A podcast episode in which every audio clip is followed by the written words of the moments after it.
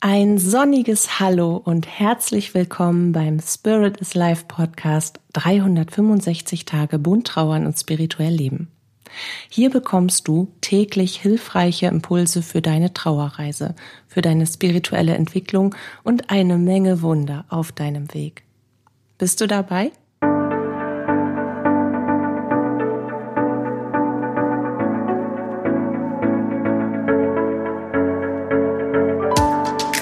Mein Name ist Katja Hüniger.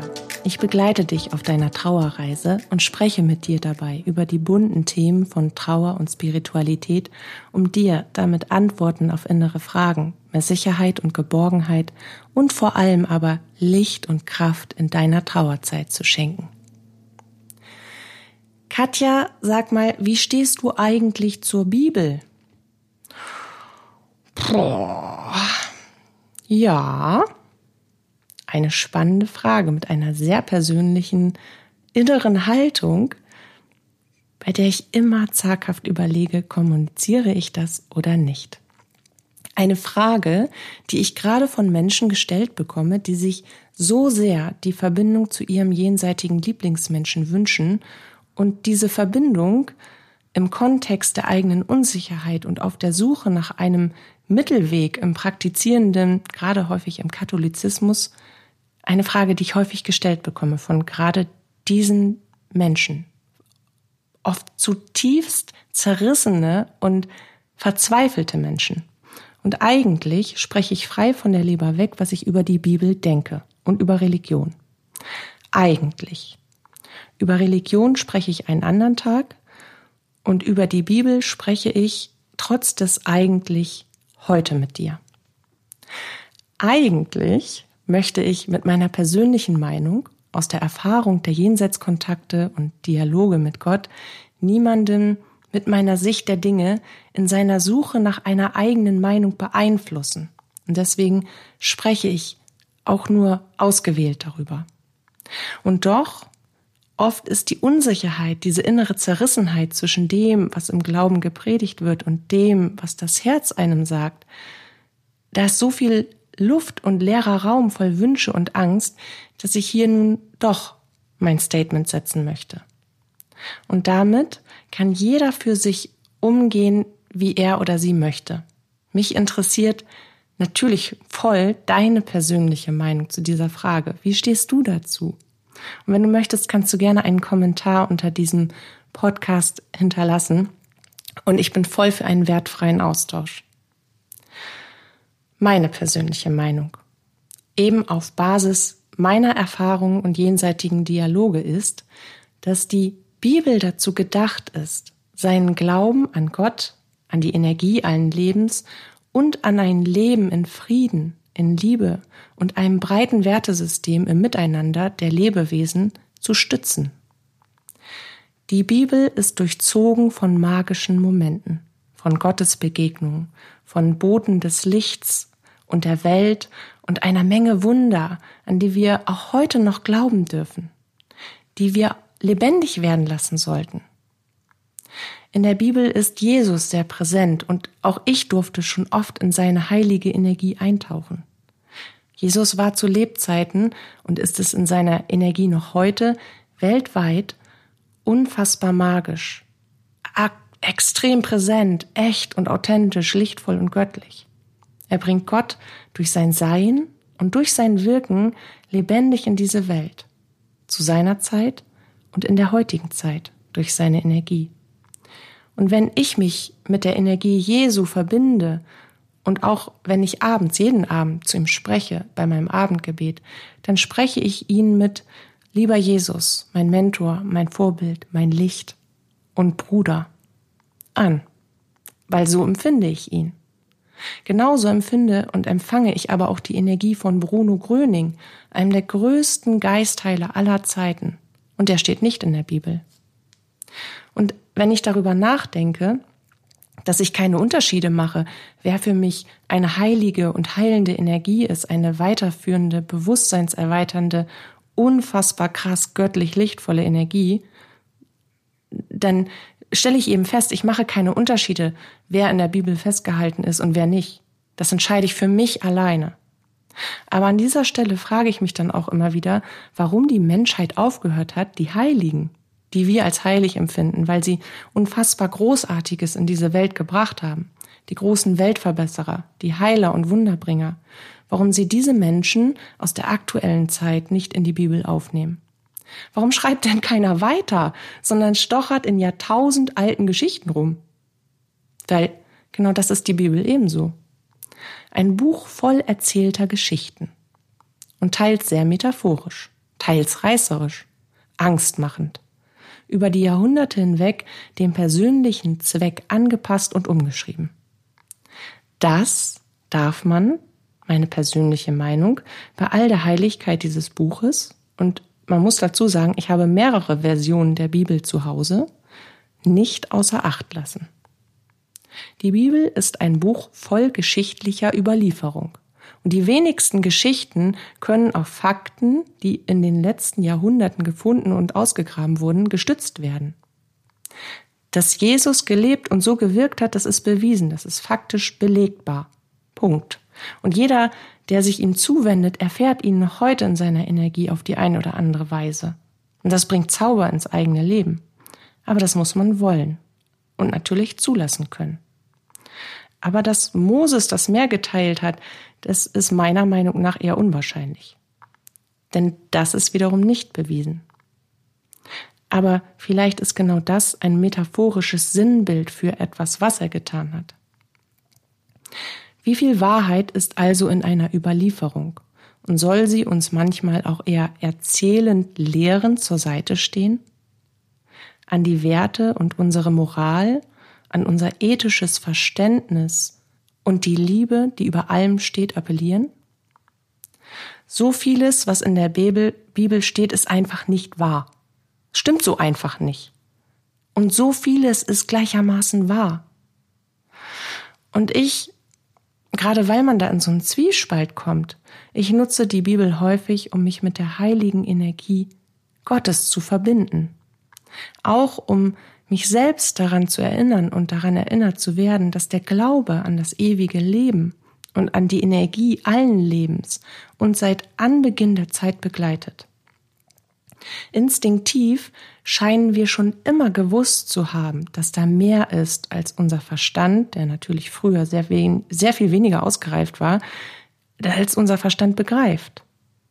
Und ich glaube sogar, dass wir früher in unserem eher noch tierischen Instinkt sehr viel verbundener und angebundener an Gott waren und dass wir uns immer weiter wegentwickeln von der geistigen Welt und unserer wahren Natur, je weiter wir technologisch und wissenschaftlich voranschreiten. Ganz so, als könnten wir die Welt erklären. Ja, nee, ist klar. Als könnten wir, wir Menschen, die Welt erklären. Es gibt einfach Dinge, die bleiben unerklärlich und das ist auch gut so. Denn wenn alles erklärbar wäre, alles von einzelnen Menschen mit festen Meinungen und starren Berechnungssystemen angeblich belegbar wäre, dann gäbe es keinen Grund mehr zu glauben. Dann würden wir uns immer weniger auf unsere Gefühle und Instinkte verlassen und wir würden aufhören, eine eigene Meinung zu bilden. Und damit würden wir auch aufhören, die Welt selbst entdecken zu wollen. Wir würden nur noch das essen, was man uns vorkaut. Und nein, es war auch mal angeblich belegt, dass die Welt eine Scheibe war. Ich weiß, man hackt da auf alten Thesen rum, aber das war nun mal Fakt, dass das von allen angenommen wurde. Bis dann einer kam, so mutig zu, sein, über den Horizont hinauszufahren und tatsächlich nicht in die Sterne abgebrezelt ist. Oh Wunder. Also das, was man glaubt, was angeblich definitiv so sein muss, weil. Das kann auch von jemandem, der sehr viel schlauer ist und sehr viel offener und sehr viel gottesangebundener in einer Dreiviertelstunde widerlegt werden. Es ist nie so, wie es scheint. Ich glaube, das gilt grundsätzlich für alles Leben. Und je offener man das annimmt, dass wir eigentlich nichts wissen, sondern nur das annehmen, was wir selbst erfahren, desto mehr kann man sich auch auf sich selbst verlassen und sich dann auch öffnen für solche Geschichtsbücher wie die Bibel. In diesem Punkt halte ich die Bibel und jede andere religiöse Schrift nämlich für verwerflich. Niemand sollte dem anderen vorschreiben, wie er was zu tun hat und mit so einem Quatsch wie Fegefeuer und Höllenschlund drohen. Das ist der gezielte Ansatz, meiner Meinung nach, Angst zu schüren. Und genau dies funktioniert nach wie vor ganz hervorragend. Jesus hat niemals Angst gemacht. Er hat gesprochen, er hat gelehrt, er hat geholfen, er hat erklärt, er hat auf etwas hingewiesen und die Vorteile dessen dargeboten. Er hat Liebe und Heilung gebracht und eine Perspektive. Er hat Gebote vermittelt, und zwar als Richtwert, nicht als Bewertungsskala für die Höllenebene. Was? Du hast dreimal gestohlen und einmal deine Frau betrogen? Na gut, dann kommst du die ersten fünf Jahre ins Fegefeuer und dann in die Hölle auf Ebene drei, zusammen mit deinem Nachbarn drei Häuser weiter. So ein Blödsinn.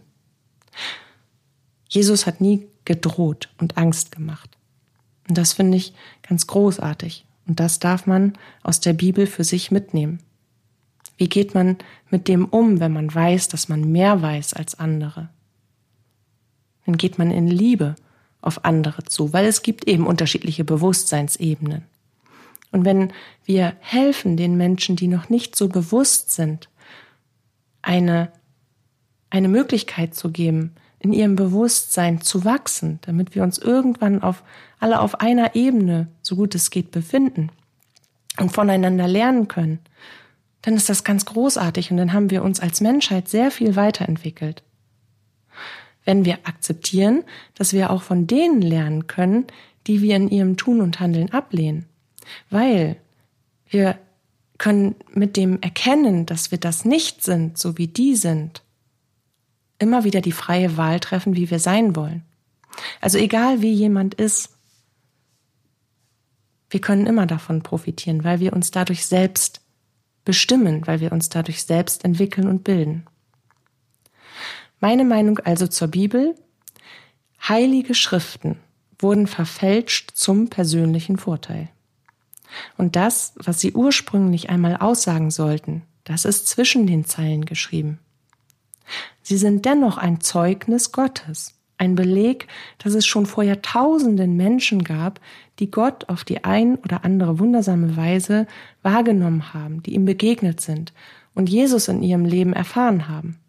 Das ist so wundervoll, dass mir, wenn ich daran denke, dass mir das auch in Anführungsstrichen widerfahren ist, dass mir die Tränen kommen in dem ein oder anderen sentimentalen Moment. Und das ist auch das, was dir passiert, wenn du dich auf die geistige Welt und das Leben nach dem irdischen Leben, auf ein spirituelles Leben einlässt. Du erfährst Wunder. Wunder in Form von jenseitigem Austausch mit deinem jenseitigen Lieblingsmenschen. Wunder in Form von Gottes Liebe und seiner Hilfe und Fürsorge in deinem Leben. Wunder in Form von engelsgleicher Hilfe und geistführender Unterstützung auf deinem Weg. Wunder über Wunder. Du erfährst Bewusstsein, mit dem du die Welt ganz anders wahrnehmen kannst und plötzlich gar nichts mehr so eng siehst, weil du viel mehr erkennen kannst. Doch das hat nichts mit der Bibel zu tun. Die Bibel erinnert uns daran, dass wir alle mit Gott und miteinander verbunden sind und dass ewiges Leben auf uns wartet, wenn wir unsere irdische Erfahrung dieses Lebens, was wir gerade leben, beendet haben werden. Die Bibel erinnert uns daran, dass die geistige Welt allgegenwärtig um uns ist und dass niemand von uns jemals alleine sein wird. Die Bibel erinnert uns daran, was wirklich zählt im Leben und dass wir von Liebe, Frieden und tiefem Bewusstsein erfüllt sein werden, wenn wir uns für Gott, für die Energie allen Lebens öffnen. Etwas, was mit keinem Geld dieser Welt zu kaufen ist und was mit jedem weltlichen und menschlichen Schmerz d'accord geht, was dem trotzt. Etwas, das jedem Zweifel erhaben ist und ein Segen des Reichtums bedeutet. Die Bibel verbindet uns mit unserer eigenen Göttlichkeit und bietet einen heiligen Raum für die Verbindung zu Gott und zur geistigen Welt. Doch die Bibel ist kein starres Instrument, Sie bietet Geschichten und Überlieferungen an, mit Hilfe derer wir selbst entscheiden können, wer wir sein wollen, was wir sind und was wir nicht sind. Wir können entscheiden, wie wir etwas leben wollen und wie nicht und ob überhaupt.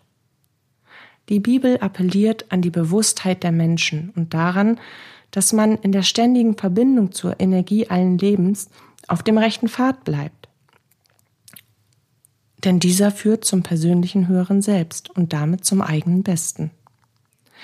Und so ausgerichtet in der Annahme der Gebote der Bibel, dann trifft man viel eher ethisch und mitmenschlich wertvolle Entscheidungen, die dabei helfen, eine Welt des Friedens und der Liebe, ein Miteinander des Mitgefühls und des Verständnisses füreinander zu erleben und gemeinsames Wachstum in ein erweitertes Bewusstsein zu erfahren. All dafür bietet die Bibel eine wundervolle Grundlage. Doch ihr Geheimnis liegt zwischen den Zeilen und häufig im Sinnbild einer Erzählung, hinter einer Geschichte und in unserem Verborgenen, in uns. Der Sinn einer Überlieferung ist selten offensichtlich, sondern findet sich im Studierenden des eigenen Verständnisses davon.